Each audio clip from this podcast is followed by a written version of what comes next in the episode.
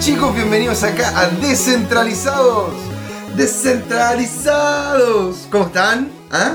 Bienvenidos acá nuevamente al nuevo podcast. Estamos aquí, José Miguel de que les habla. En, atrás de bambalinas está don Claudio. ¿Cómo está don Claudio?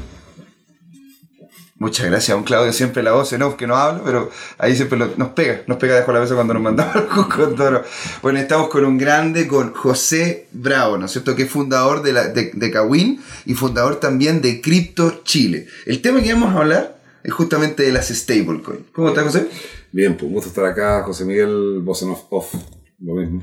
Eh, bien, pues entusiasmado, entusiasmado de una...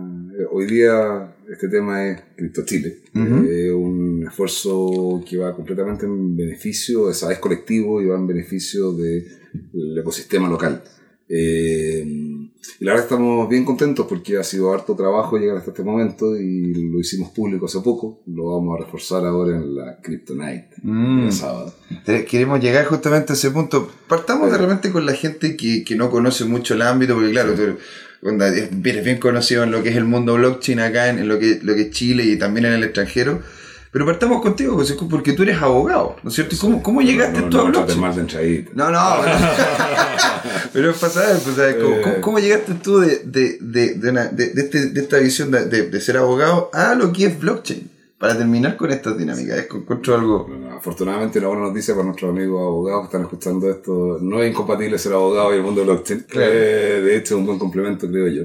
Eh, ahora, yo tenía una carrera profesional un poco atípica. No- no- no- yo partí trabajando en un estudio muy formal, grande, viendo litigios de, de- de derecho penal, penal económico. Eh, muy interesante, muy enriquecedor en lo económico, no sé si tanto en lo humano. Y nada, pero temprano en mi carrera me dediqué, sin abandonar el carácter de abogado, pero Ujú. me dediqué a trabajar en ámbitos culturales. En, de la empresa se llama Giroscopio, consultoría de producción cultural, en una época que las industrias culturales no eran tales. Eh, entonces Claro. me tocó ser parte de ese proceso de formalización y aumentar la escala y la Mm. profundidad de los proyectos de arte cultural acá en Chile. Eh, y ahí trabajábamos esencialmente cosas vinculadas al arte contemporáneo en una punta y en otra punta al rescate patrimonial, particularmente intangible. Y fue muy bonito, experiencia en edición de libros, montaje de exposiciones, ¿Cuál es la que más te de películas. No, hay varias cosas, me acuerdo, me acuerdo de todas, afortunadamente no estoy todavía cagado. Eh, No, no, pero como cuál es la que recuerdas- con más cercanía, con más cariño. No, hay varias, porque hay cosas también se cruzan un poco con las búsquedas personales, que también, adelantando un poco la respuesta, también llevan a, a lo que terminó siendo este, este ecosistema y las posibilidades de futuro que estamos tratando de construir. Eh, no sé, eh, a mí mm, un proyecto que me, me- me- significó mucho atención, cuidado, cariño, fue el rescate de la obra de Francisco Bilbao, Mm. que era un gran personaje, afortunadamente hoy día ya es más conocido, no es necesaria tanta introducción, pero cuando eh, a tiempo atrás no había acceso a sus textos, habían Mm. sido, no, habían sido, no habían sido editados en todo el siglo XX. Eh, y nada, el rescate de, esa, de ese personaje, también el rescate de un tiempo y de una lógica, Ujú. que por lo demás es completamente compatible con lo que estamos viendo hoy día. Eran También aproximaciones distribuidas de organizaciones Mm. institucionales. La sociedad, la igualdad, eh, lógicas de consenso, funciona de una forma muy... Los criterios de, de- de pertinencia y militancia son muy afines con los criterios también de la gestión soberana Claro. y todos los entendimientos que hoy día de la desintermediación, de la distribución, funcionan, son muy coherentes. Ujú. Eh, bueno, y también desde ese rol, o sea, no, de esa posición más bien, eh, me interes- siempre me interesaban los asuntos públicos, pero jamás podría ser funcionario público. Mm. Eh, Claro, lo público sin ser parte. Y por lo mismo siempre me ha interesado el diseño de políticas públicas y las discusiones de algún tipo de, de- de cosas de interés un poco más colectivo. Eh, y desde ahí trabajé varias veces apoyando e impulsando distintas iniciativas que tenían con políticas públicas en materias culturales. Ujú. Y con ocasión de eso, alguna vez, un- que por lo demás, un candidato que, más allá de- del sector Estado, lo que sea, la, la, la, la, eh, era José Miguel Insulza, que me- Ah. él justamente fue presentador del libro Hay, hay una Francisco foto de- de- de- Bueno, la razón por la. Bueno, efectivamente, él, él, cuando era canciller le tocó repatriar los restos de Bilbao. Mm. Eh, y hizo un discurso extraordinariamente bueno, siendo que era un personaje bien desconocido y que igual se conocía más su leyenda rosa o negra, pero más, más la leyenda que la realidad con respecto al personaje. Eh, y él hizo un muy buen discurso de, cuando, cuando, cuando, se repatriaron los restos de Argentina. Eh, y eso lo tuvo a la vista en ese momento de gloria de él, estaba recién entrando a la, a la, OEA. Mm, eh, claro. Y lo invité a que fuera presentador, uno de los presentadores del libro que edité justamente con de Francisco Bilbao. Eh, y ahí hubo un muy buen vínculo, una larga y regada conversación preparando la, todo, todo, todo, asunto. Y ahí, nada, yo era muy crítico lo que se estaba haciendo a nivel de políticas públicas en materias culturales. Eh, y fui muy crítico, digamos, frontalmente con él esa vez. Bueno, y pasa el tiempo y llega un momento en que él se iba a lanzar a la presidencia de la República inicialmente. Y me reclutó para que justamente con igual nivel de deseo de transformación me hiciera cargo del ámbito de políticas culturales. Y ahí se me ocurrieron algunas ideas y tuve libertad absoluta para convocar gente afín que, con los cuales pensamos en, común y se armaron unas cosas bien potentes que lamentablemente no quedó en nada adelante que, bueno, ustedes saben la candidatura Sí, bueno, se, acabó y, vaya. Eh, pero resulta que ahí eh, eh, empezaron a salir algunas ideas que requerían soporte tecnológico para su mm. implementación. Y ahí fue mi caída en la tecnología de un punto de vista ya, ya, ya, ya, ya, ya de verdad. Mm. finalmente esa candidatura no prosperó, pero creí que esa idea sí tenía valor económico y me dediqué durante los siguientes 5 o 7 años a tratar de materializar eso y agarré harta experiencia en lo que el desarrollo. ¿En qué, año estamos hablando? Ahí? Estamos hablando, uff, el 2000, 2010. 2000. 2000, sí. 2000, 2008, 2010, por ahí. 2008, 2010. O sea, tú ya estabas pensando justamente en dinámicas descentralizadas y pues, había salido hace nada lo que era, lo que era el, sí, pero yo, eh, eh, esto no era, no era yo no sabía de blockchain, yo no sabía de Bitcoin. Eh, lo que sí, y eso ya adelantando y acelerando el proceso, porque hablemos no de mí, sino que de la CCLP, que es lo que venimos a hablar hoy día, eh, era muy coincidente. Cuando eh, estuve trabajando mucho tiempo con cosas que cuando descubrí la lógica, que fue después cuando la DEFCON 1 de, de, de, de 2015, cuando tuvo principio de 2016, por ahí, ahí yo, me metí de cabeza a estudiar esto y, que, y, me dio una sensación muy grata de como que encontrar que lo que yo pensaba que era tan aislado era perfectamente consistente con algo infinitamente más grande y empieza a encontrar herramientas y discursos que calzan. Y, y eso, y eso solamente para la única conclusión, que acá lo, lo que creo que es relevante es que la tecnología no es solo una tecnología, esto tiene que ver con algún tipo de cambio cultural donde la tecnología puede ser un catalizador y por lo mismo da herramientas para que otras realidades que ya vienen de distintos lados puedan emerger. Y lo que tiene de, valioso el ecosistema que está construyendo es que todos venimos, todos nosotros y todos que nos están escuchando, venimos con nuestras propias mochilas, experiencias, que de repente cosas que estaban desconectadas se empiezan a conectar mm. gracias a estas aproximaciones de, de otra forma de articular. Y eso creo que me pasó a mí con mi propia historia, pero creo que le pasa a muchos. Y es lo que hace que sea tan atractivo el diálogo y la conversación dentro de este ecosistema. Eso. ahí, eh, justamente fue cuando llegaste a lo que es el concepto del blockchain, te empezaste a meter y todo. Y ¿Por qué, ¿Por qué, cómo se llama, hacer, hacer una stablecoin? O sea, ¿y por, ah, qué, por qué una, por qué una moneda, por qué, una, por qué, cómo se llama una moneda también estable? O sea, las monedas no son estables. Si hablamos un poco de lo que es la historia de las monedas, no lo son. ¿Te fijas? A ver, es que ahí empieza a ser importante la definición de los conceptos y que entendemos mm. por qué sean o no sean estables, que entendemos por qué sean o no sean monedas, que entendemos por... Y acá podemos hablar horas eh, pero intentando algunas bajadas rápidas. Eh, sería bueno, sería bueno de repente hacer la diferenciación, o sea, porque cómo partieron las monedas, las monedas tradicionales y cómo terminamos llegando a lo que son las monedas criptográficas. Ya, eh, ¿estás seguro? Sí. eh, por, el tiempo ahí, pero, sí, claro, se puede hacer una bajada un poco más. A ver, lo que pasa es que la historia de las monedas tiene que ver con la historia de la modernidad. Eh, la representación, las monedas fueron una cosa muy distinta a lo que desde que existen hasta el uso de la moneda a principios del siglo XVII, final del siglo XVI. Hubo un cambio. ¿Por qué razón? Porque antes, claro, tú ves monedas antiguas, de oro, acuñadas, pero en ese caso el cuño, el propósito que tenía era certificar la cantidad y la calidad de el- del, del oro que contenía. Y el valor de la moneda dada por el oro, no por el cuño. A diferencia de lo que mucha gente puede, puede pensar. Claro. Eh, y después pasa el tiempo y lo que surge el- junto con los tiempos modernos es que es coex simultáneamente el Estado moderno junto con el sistema bancario, el sistema bursátil, el sistema universitario, son todas cosas que surgen al mismo tiempo. Y eso te están centrados, o sea, no, no todo esto lo estamos hablando en realidad, pero a- a- hay un- una gran evolución dentro de lo que son la representación de los valores en esa época, que es cuando surgen los títulos representativos de cosas. Y eso esencialmente parte junto con el surgimiento de la banca. Eh, cuando los bancos se entraban al centro de las plazas medievales, en vez de prestar monedas de oro, dicen, ok, están acá disponibles para ti, pero te los pueden robar, mejor las guardo yo y acá tienes un papel que dice que yo tengo monedas de oro a tu orden. Y ahí surge una desconexión entre los objetos materiales y los títulos que los representan.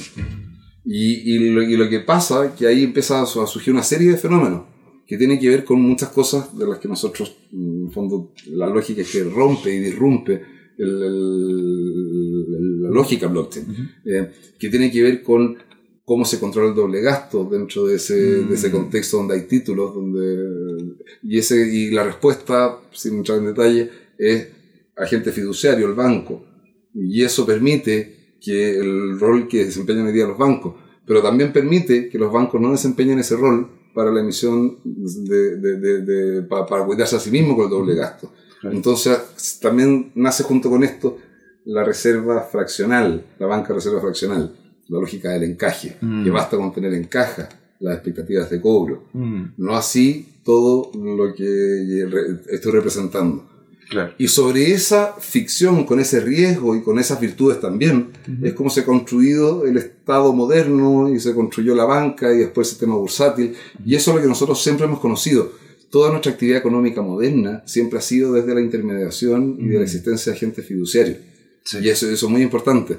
Ahora, cuando ahí hablamos, de alguna forma, esos vales por, de alguna forma empieza a ser una especie de moneda de emisión privada. Mm. Y llega un momento en la evolución económica, y, y podemos pasar otras muchas horas, pero ahora saltemos solo sobre, superficialmente, donde no, el Estado es el que desempeña ese rol como autoridad máxima. Claro. Y ahí nacen las monedas fiat, donde es el Estado el que dice que va a pagar con eso, que él dice porque él lo dice. Y Él es el aval en ese momento. Mucho más que aval. El dinero Ujú. es aquello que tiene poder liberatorio, es aquello que tiene una obligación que tienes que pagar y tú entregas algo y ya no tienes esa obligación. Mm. Y es una definición formal, legal. Entonces, el carácter que algo tenga poder liberatorio Ujú. es lo que lo transforma en dinero. El dinero, también se dice dinero de curso legal forzoso. Si tú te deben mil pesos y tú tenés mil pesos, eh, no, no pueden no aceptártelo. No es que son monedas de 100, no, no, estás obligado a aceptarlo. Mm. Porque Ah, eso me no que- no era curso legal forzoso. Ya, ya. Eso es muy importante. Y eso es importante entenderlo también para despejar de una vez por todas que Ujú. las criptomonedas no son monedas porque no son dinero. Claro. No tienen poder liberatorio per se. Ninguna ley dice que por, por- por poder pagar con esto se, se, se acaba la obligación. Entonces, para ser más estricto con el uso del lenguaje de dimensión técnica, lo que sucede cuando tú pagas con cripto es que alguien acepta recibir cripto en vez de dinero. Y por lo tanto es lo que se llama dación en pago. Tú entregas una cosa en vez de entregar dinero. Pero no es dinero, porque el dinero es justamente, y de una dimensión también como conceptual. Ujú. El dinero es, claro, es aquel, bueno, en realidad, no, no entramos en esa profundidad innecesaria, que, mejor describamos la- la- la- la- la- la- lo que estamos tratando de construir. Eh, entonces, el- el- el- cuando teníamos este- estos asuntos son puras formalidades propias de las verdades oficiales que dicen los estados. Mm. Y esas son las monedas fiat, donde vale porque yo digo que vale, y vale lo que yo digo que vale, y si yo es necesario pagar, yo digo que hago más cosas que valen lo mismo. Ujú. Si eso que yo entrego más de lo que- del tamaño de la economía, puedo presentarlo de distintas formas, eso genera inflación. Ok, es parte de las reglas de ese juego. Sí. Y así he, asumido. ¿Mm? Eh, bueno, ¿por qué razón es importante el stablecoin? Entonces, si tú decís, bueno, porque sería óptimo que los estados usen este nuevo soporte, que es el soporte criptográfico, que nos permite todas estas optimizaciones potenciales, que lo hace programable. de un modo seguro. Eh, todas esas cosas tienen que ver con que es necesario para la implementación a nivel de usuario en la calle de las, de, las tecnologías que, que, estamos diciendo. Es importante que eso pase de verdad en las cabezas de las personas. Y ahora, que sea un stablecoin eh, significa de que, de que yo voy a poder pagar entonces igual que, que, con el billete de mil pesos, porque como al estar a uno a uno yo voy a poder ir y pagarla. E, es, es, ese es el objetivo. Ahora, en ese caso, te insisto, por lo que te acabo de decir, no sería pago, sino que sería dación en pago. Necesitas que el, quien te reciba el criptopeso esté dispuesto a recibir criptopesos como forma de pago. Pero como para esa persona ese criptopeso en cualquier minuto lo transforma en peso, no debe haber ninguna objeción para aceptarlo como una forma en vez de pago. Entonces, desde una perspectiva del uso, se puede volver transparente. Y eso es lo que necesitamos. Acá lo que necesitamos es poder llevar esta tecnología a las personas normales.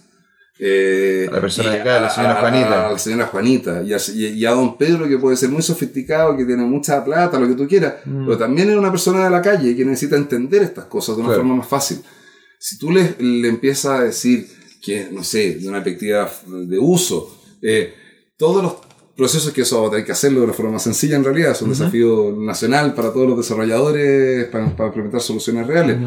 Pero ya tienes todos los problemas de generación de mnemónico y que meta meta más y que vamos metiendo el tema de la wallet. Ya son una serie de cosas que son muy difíciles. y, explicar, y si más encima tú haces, y si más encima tú haces que las cosas se salten del valor y tener que usar otra métrica.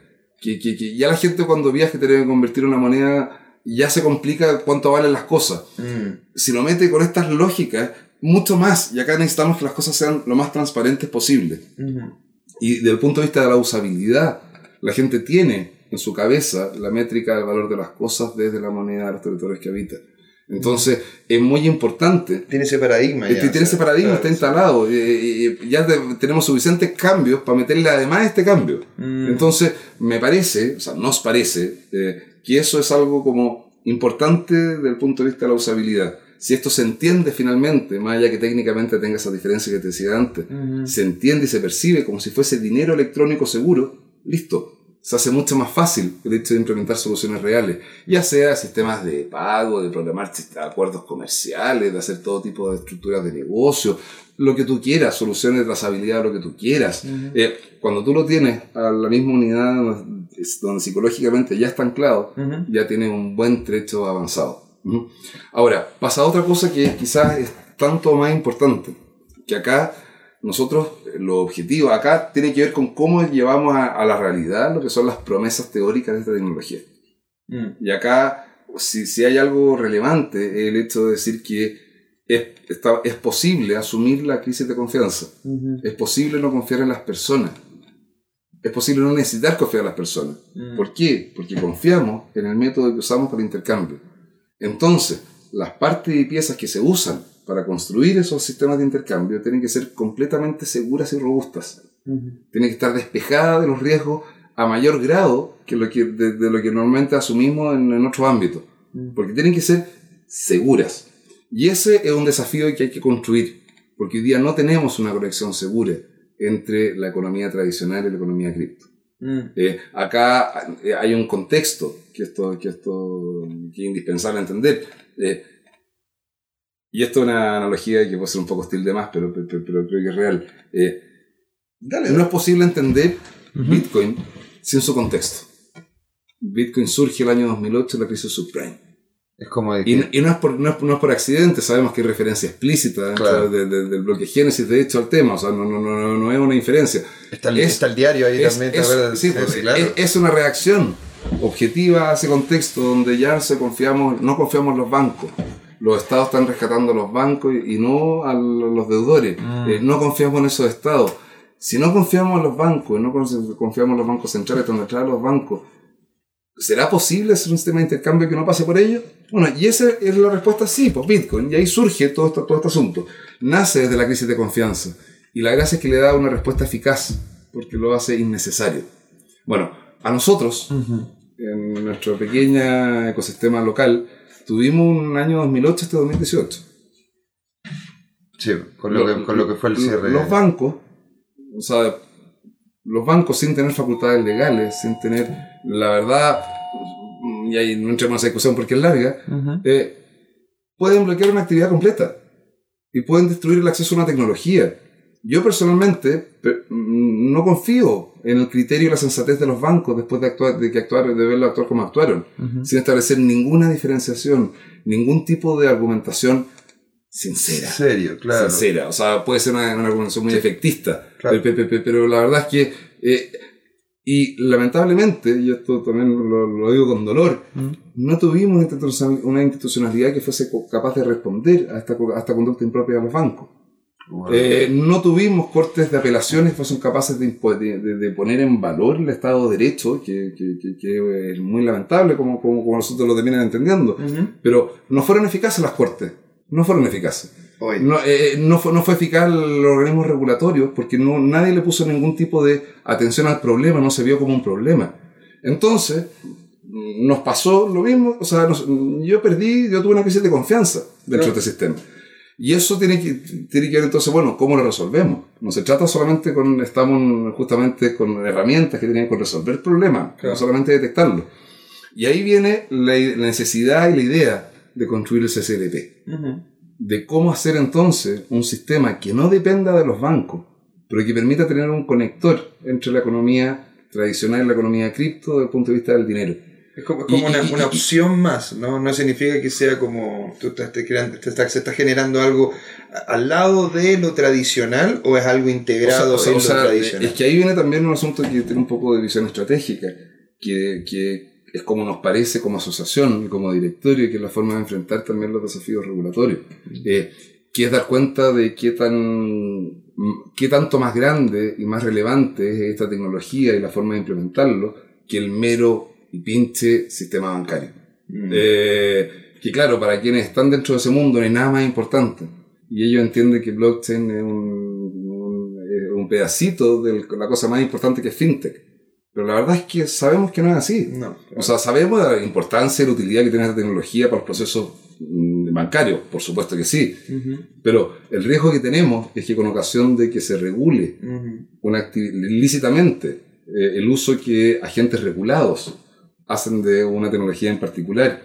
Dentro de mercados regulados, eh, suena, es todo razonable, pero lo que no puede ser de que no se tenga cuidado al momento de hacer esa regulación, que de alguna forma se ponga fricción, algún tipo de dificultad, cualquier cosa que, que haga más, que, que, limite el acceso a esta tecnología para ámbitos no regulados, para gente no regulado y que justamente necesitamos esa libertad para efectos de la exploración, la experimentación e implementación de soluciones. Entonces, eh, la, la, la, y eso entonces, en el fondo empezamos a buscar, bueno, ¿de qué forma? Porque acá nadie quiere, o sea, más bien, existe toda la economía y la gente que, que, que, está enamorada de esos paradigmas y bienvenido así sea, de la economía autosustentada en lo cripto y que vuela hay gente que, está, que no cree nada en el mundo cripto y que vive en el mundo tradicional. Bueno, el objetivo que tenemos desde la asociación, que tiene un poco ese rol más público, es, preocuparnos de esa conexión, que sea sana, que, sea, fluida. Acá no se trata solamente de manejar o no criptos, se significa también de sumar para usos estatales y públicos las herramientas que esta tecnología da. También significa el hecho de tener soluciones adecuadas de los problemas de identidad para los cuales que para procesos públicos y privados eh, y que para los cuales esta lógica de gestión soberana que aporta la tecnología puede ser un cambio de juego muy relevante con respecto a la intimidad, a la privacidad y al control de las personas de, sus datos. entonces, entonces, entonces este asunto es importante mostrar que es mucho más amplio que eso. Y si es que vemos la conexión del dinero, claro, hoy día funciona a través de los exchanges y los exchanges, por lo mismo, nos parece terrible cuando se hostiliza y vamos a pelear y defenderlos hasta donde nosotros podamos. Eh, pero eso no quiere decir que la forma en la cual hoy día operan los exchanges sea la mejor de las formas y la más sana de las formas.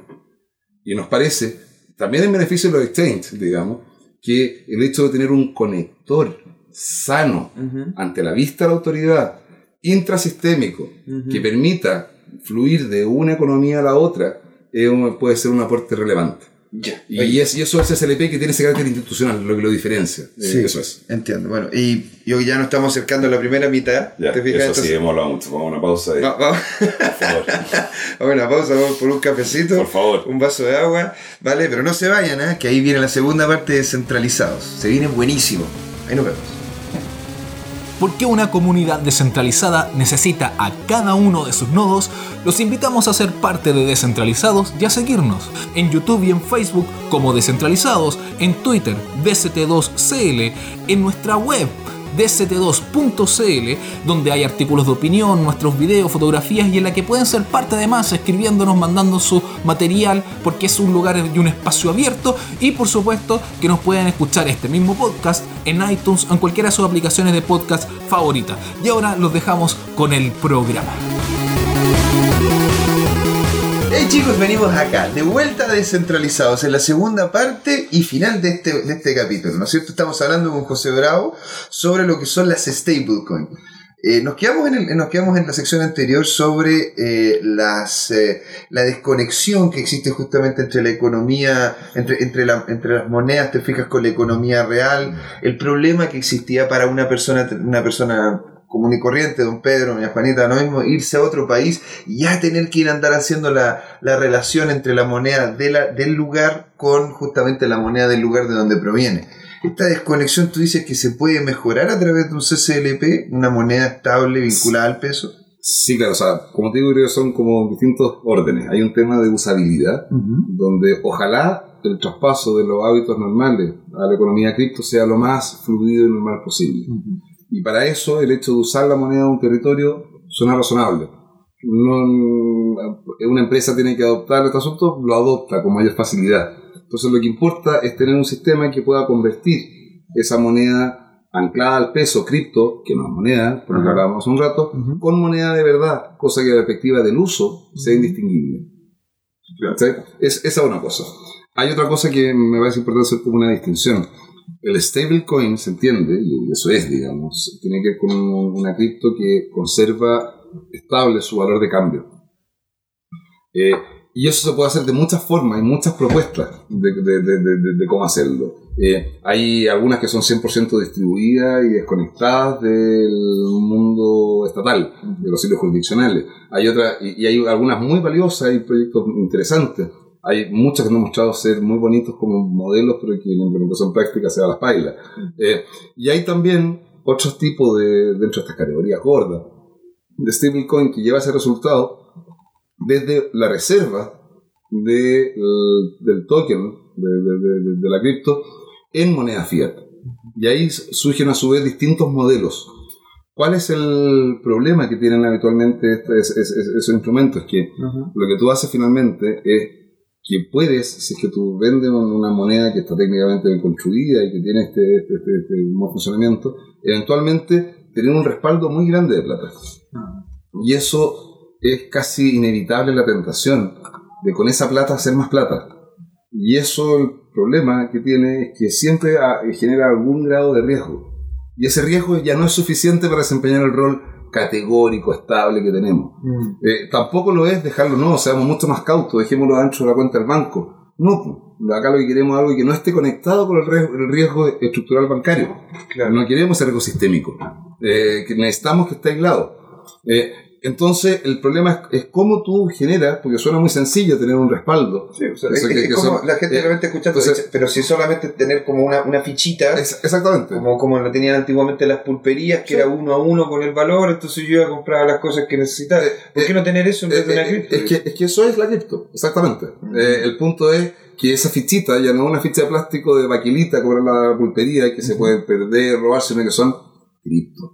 Son programables, son ubicuas, son seguras, son trazables, son seudónimas. Tienen, funcionan sobre la red pública de, de, de, de- de Ethereum, la que no sé, esto, esto se construye con un token RS20 corregido. Ah, esa es la Eh, forma en la cual se va a terminar haciendo el Sí, claro, o CCP. sea, de hecho esa parte ya está construida, la comunidad encabezada por Andrés Junge, pero con participación de mucha gente, hay parte y pieza de esto que ya está funcionando con distintos grados. Eh, y el token ya está diseñado y construido, y es efectivamente un token RC20. eh, y por lo mismo funciona en una red pública y todo lo que hagamos también con respecto a eso va a ser públicamente auditable. Eh, de- dentro de, de- entonces estamos tratando de juntar lo mejor de los mundos. Acá y, y- y- y la- y el tema, como, como te decía hace un rato, hay distintas formas de lograr este stablecoin. Lo que nosotros estamos tratando de lograr es la conexión con la institucionalidad financiera chilena de un modo desconectado de la banca. Claro, que no Eh, sea la banca la que, la que O sea, envía el lo que estamos tratando de pues, hacer es que sea a través del sistema financiero, de la cara al regulador, de un asunto, todo funcionando con las reglas que existen, Ajá. pero llegando a los resultados que queremos llegar y de un modo que no estamos debajo de los bancos y por lo tanto, sino que estamos al lado de los bancos y toda la estructura bancaria para hacer un benchmark, una comparación. Eh, y, nosotros lo importante es estar en mejores estándares que el sistema bancario, pero son distintos, son otros. Hay riesgos dentro, dentro de, de- de- de- de- de esta forma de hacer las cosas, pero son otros. Podríamos conversar de repente un poco los riesgos así, pasarlo Sí, por esa- encima, porque de- los bancos ya sabemos los riesgos que tenemos, o sea, Sí, claro. se sabe. Es que más que, más, financiero, más- lo- más- lo- más- que riesgo. Sí, bueno, hay riesgo. Eh, desde el tema de la pérdida de las llaves privadas. Eh, Claro, pero lo mismo que perder, no sé, pues de repente perdí el, el, el, el Digipass. No, pues por el Digipass, depende del Digipass, tú vas al banco y te dan otro Digipass y uno está acostumbrado que en realidad la gestión de la información tuya no es tuya, hay alguien a quien podéis volver. Mm. Sabemos que acá no, se te pierde la llave privada y perdiste. Y si es que te mueres, tus herederos no van a saber que perdiste. Y si es que quedas inválido, probablemente no vas a poder recuperarlo. Mm. Esos son tipos de problemas que hay que buscar solución que no tenemos solución tan evidente. No estoy diciendo que sea un mundo perfecto. No, para Eh, nada. to- to- todos los temas que hay que, que, que lamentablemente están sobre representados en las cabezas de las personas, porque esto es mucho menos de lo que, que otros instrumentos partiendo pa- incluso por el dinero bancario. Sí, totalmente. Eh, todos los problemas que hay de compliance relativo a financiamiento al terrorismo, eh, de, de- de lavado de, de dinero y todos los temas asociados de KIC, eh, debe funcionar protegiendo la actividad y la interacción de ese tipo de fenómenos, pero muy probablemente de una forma distinta como se hace dentro del sistema bancario. Mm. Eh, y por lo tanto, ¿por qué? Porque funciona de otra forma. Entonces, lo que nosotros queremos es que todo, la, todo lo que tenga que ver con intereses públicos respecto al uso de tipo de instrumentos sea bien construido, pero en atención a esta tecnología, en atención a estos riesgos, y no en atención a otras tecnologías y a otros riesgos, que es justamente lo que esto pre- pretendemos que sea un, un- un- salvador. ¿Mm? Eh, y por eso mismo, este- este- en esta actividad, en este ejercicio tan institucional que está la, que está la, la, la, la, asociación gremial, eh, estamos buscando esa conexión institucional. Mm. Y eso, por lo mismo, estamos tratando de que sea a través del diseño de la solución, que se den garantía de los resultados. Y eso pasa en varias dimensiones. Quizás la más importante es que acá estamos anulando la tentación de hacer plata de ese respaldo. Mm. Y para eso estamos creando un ente sin fines de lucro para que desempeñe ese rol. Una fundación. Y esa es la Fundación para la Modernización Digital o Fundación CCLP. Mm. Ese va a ser el ente que va a ser quien va a emitir el token CCLP y quien va a garantizar, caja abierta, la paridad de cambio con el peso chileno. Mm. Y quien va a administrar todo este proceso y todo el respaldo que sucede, que, que sucede detrás. El solo hecho de que formalmente no, no, no, no, no persiga fines de lucro Ujú. es una forma ya de renunciar a ese negocio y de alguna forma matarlo. Eh, y eso permite enfrentar ese desafío con una aproximación distinta, que te da mucho más libertad.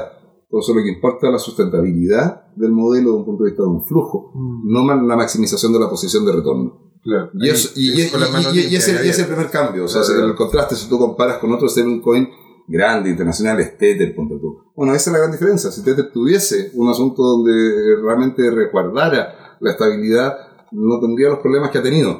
Eh, y acá esperamos que esto sea una mejor garantía. La segunda cosa es que acá nosotros, en este caso específico, insisto, ¿no? Mm, eh, lo que queremos es la conexión con el orden estatal. Queremos la conexión con el Estado, no la desconexión con el Estado. Con respecto a esta cosa que es la moneda del peso. Y, y en ese sentido, el Y- Estado sería el socio de esta fundación. O- sea, la fundación sería parte Es del que esa esa es la gracia. Nosotros usamos recursos del Estado sin necesidad de ni siquiera pedirle permiso al Estado. Eh, ¿Por qué razón? Porque el uso lícito de los instrumentos que existen. Y lo aterrizo. Acá lo, lo ideal sería que el Estado, parte de, y acá no, no, más, más- más técnico, pero parte de la masa monetaria M1, la cosa que está en billetes, Ujú. reemplace alguno de esos billetes por soporte cripto. Seguiría siendo moneda Sí. en este nuevo soporte y eso sería lo mejor para todo el mundo. Eh, y eso sería lo más fácil y el mejor conector. Ahora, sabemos que eso no va a suceder. Sabemos que el- lo- lo- los organismos que están a cargo de, de estos ámbitos son conservadores por diseño. El Banco Central está diseñado para un rol conservador y por lo tanto pretender que venga esta transformación impulsada desde ahí es poco realista. Más allá que creo que sería lo más sensato. Entonces, ¿qué es lo más próximo a eso? Y ahí empieza ya a contar cuál es la madre, el corazón del proyecto CCLP, lo que hace que tenga este carácter institucional conector más sano, que creemos que es la, la clave de eso. Esperamos.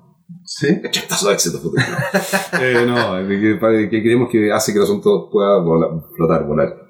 Eh, que, mm, bueno, lo ideal sería que el Estado pusiera plata. Y acá estamos hablando de que cuando tú haces un stablecoin, tú pones plata y esperas que te la devuelvan en plata en el futuro. ¿No es cierto? ¿Cuándo? Cuando yo lo presente, cuando yo quiera.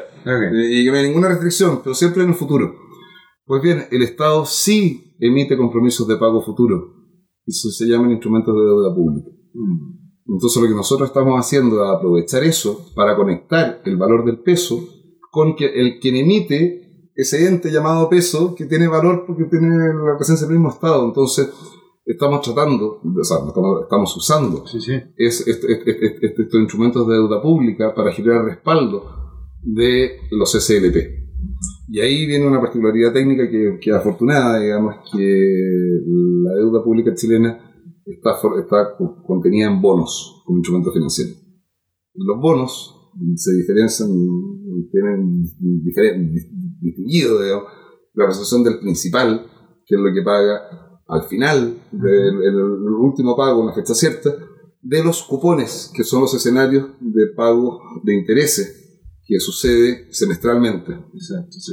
Bueno, entonces lo que estamos haciendo nosotros es que estamos, vamos a comprar títulos de deuda pública ya emitida, van a quedar inscritos el depósito centralizado de valores a nombre de la fundación.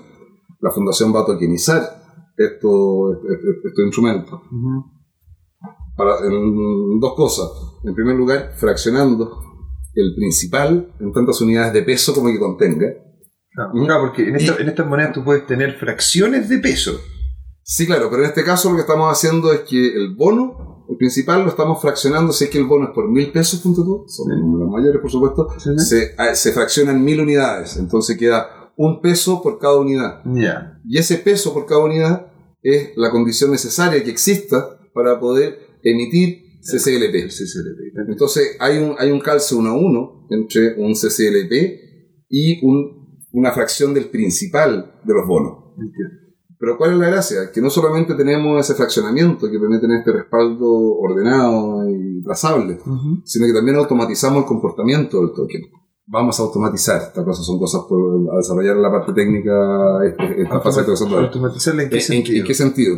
Que acá lo que nosotros tenemos es que se puede, se puede automatizar un flujo, donde lo que tú tienes es que tienes algún poco, no mucho, de liquidez en pesos y tienes algún poco de liquidez en títulos de deuda ya comprados, ya fraccionados y no emitidos, o sea, y, no, y no- y que no respaldo de nada. Entonces, ¿qué pasa? Cuando se, se viene a entregar CCLP, mucha gente demanda CCLP que se lo pasen en pesos. Primero se, con- se, se- se entrega lo que tenemos mm, lo que tenemos líquido y cuando se reduce ese determinado margen, se vende uno de los títulos de deuda en un mercado abierto. Todos estos asuntos son operaciones bursátiles. Ajá. Entonces, en un mercado abierto muy profundo y muy líquido, que el que existe en Chile para los títulos de deuda pública, en manos, muchas de ellas en manos de AFP, entonces hay gran cantidad de esos títulos. Entonces, entonces, entonces, siguiente vuelta más. Dale, dale. Eh, entonces, el- la gracia de eso es que cuando hay requerimiento de liquidez, hay un proceso que automáticamente liquida títulos que generan liquidez para pagar. Y por el contrario, cuando está entrando mucho requerimiento de CCLP, Ujú. automáticamente se van adquiriendo nuevos títulos que generan este respaldo. Genera justamente Y- y- y- van y- haciendo y- como una cadena. De- exactamente, y cada vez que se paga, pasando por este proceso, porque ahí arriba hay otro que, que- que- que junta las puntas, digamos, Claro. eh, cada vez que se paga un CCLP se destruye automáticamente. Entonces hay un control del doble gasto, hay un control del calce entre el respaldo y los tokens emitidos. Y todo esto es públicamente auditable. Qué notable. ¿Y eso entrega mayor seguridad? ¿Por qué, ¿Por qué sería mejor pasarse al CCLP en el ámbito de la seguridad que no mantener lo que es la moneda? Porque yo me estoy colocando del lado del, de la, de un poco del abogado del diablo, es- es que esto acá hay que decirlo, pero no gritarlo tanto para no asustar a otras personas. Pero, ¿Eh? eh, ¿tú cuánta plata tienes? No te quiero decir algo demasiado íntimo tampoco. Claro, Hago bien. una, respuesta, una respuesta ficticia. Tengo mil pesos en el bolsillo. Ya, y, pero si te pregunto cuánta plata tienes, ¿qué me contestarías? ¿Mil pesos o me contestaría algo más que eso? No, más que eso. ¿Por qué? Porque el resto, ¿dónde está? Está en el banco. Mentira, no está en el banco. Ya. Tú no tienes más que mil pesos. Todo el resto es crédito que tú tienes contra el banco.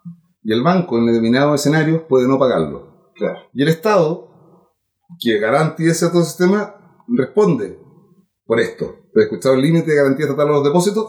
Sí. Ya, eso es lo único que tú tienes en un caso de una crisis financiera. En un escenario, sé que tú te enfrentas a una depresión productiva, tú puedes tener una recesión y tienes menores rendimientos, pero eso se puede sobrevivir. El problema es cuando, producto de eso, se puede producir un escenario de pánico financiero y una corrida y de repente tu plata desaparezca.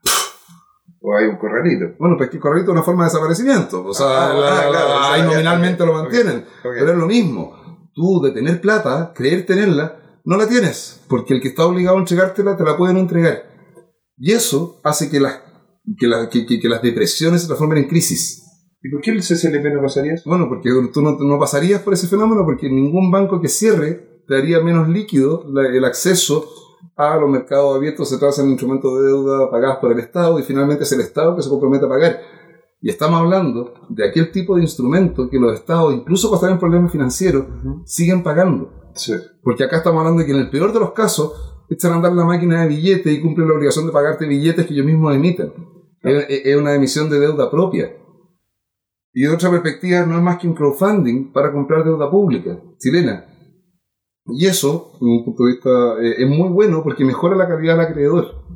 Si es que el Estado, o sea, llega a tener dificultades, es mejor que sean personas naturales a que sean instituciones hostiles que se puedan coordinar para presionar al Estado. Claro. Entonces, desde todo punto de Y vista, sean nacionales entonces, y de y- o internacionales, pero de todo punto de vista es algo que mejora las cosas. Los títulos de deuda pública siempre han podido comprar y venderse. Mm. Eh, el, el hecho de ahora poder democratizar eso y cualquier persona pueda acceder a través de la fundación Ajá. debe ser una buena noticia. Eh, entonces, lo interesante es que estamos encontrando, encontramos una solución que no altera los órdenes establecidos, no toca el sistema bancario. El Banco Central podrá seguir funcionando como siempre ha hecho con la masa monetaria M3 en su relación con los bancos, pero nosotros no tenemos nada que ver. Mira. Y, la gracia de estas características técnicas que hayan cupones que te dan rentabilidad futura, Ajá. una rentabilidad que no tiene ningún riesgo. Y por lo tanto es- hace compatible lo lo que normalmente decimos que es más difícil de conseguir rentabilidad y permite que la operación funcione y no sea defic- deficitaria. Eh, esto, insisto, sin fines de lucro, Ajá. pero poder pagar las comisiones del caso, hacer que el asunto funcione Sí, sí. eh, y eventualmente, si sobra plata, subvencionar gas, pero eso ya es una- un deseo. No, no, no, no. Podríamos, de hecho, por, por honor al tiempo, Sí. pasar a una de las últimas preguntas que algo que también Adelante. queríamos hacer era que era preguntar sobre lo que es el concepto de la inflación. Porque si yo tengo una, una criptomoneda que está uno a uno con el peso chileno, pero el peso chileno se va devaluando anualmente aproximadamente en un 3%, entonces, ¿realmente yo tengo una moneda estable o es simplemente una moneda que también está vinculada con el hacer del gobierno? Bueno, está, es, es est- estable en función de qué. Claro. ¿Es estable al valor del peso? Sí. Y lo que garantiza es ese valor facial. O sea, es igual que un peso va a ser un peso. Eh, efectivamente, como tú bien dices, este peso puede tener cambios en su deterioro, en su, en su capacidad, en su valor de cambio. Sí, sí. Efectivamente. Eh, ahora, la gracia es que eso es conocido y anticipado. Y por lo tanto, eh, al igual que en moneda nacional, tú bien puedes poner factores de corrección, reajuste con IPC, en en castellano, en la operación que hagas sobre este instrumento. Primera cosa.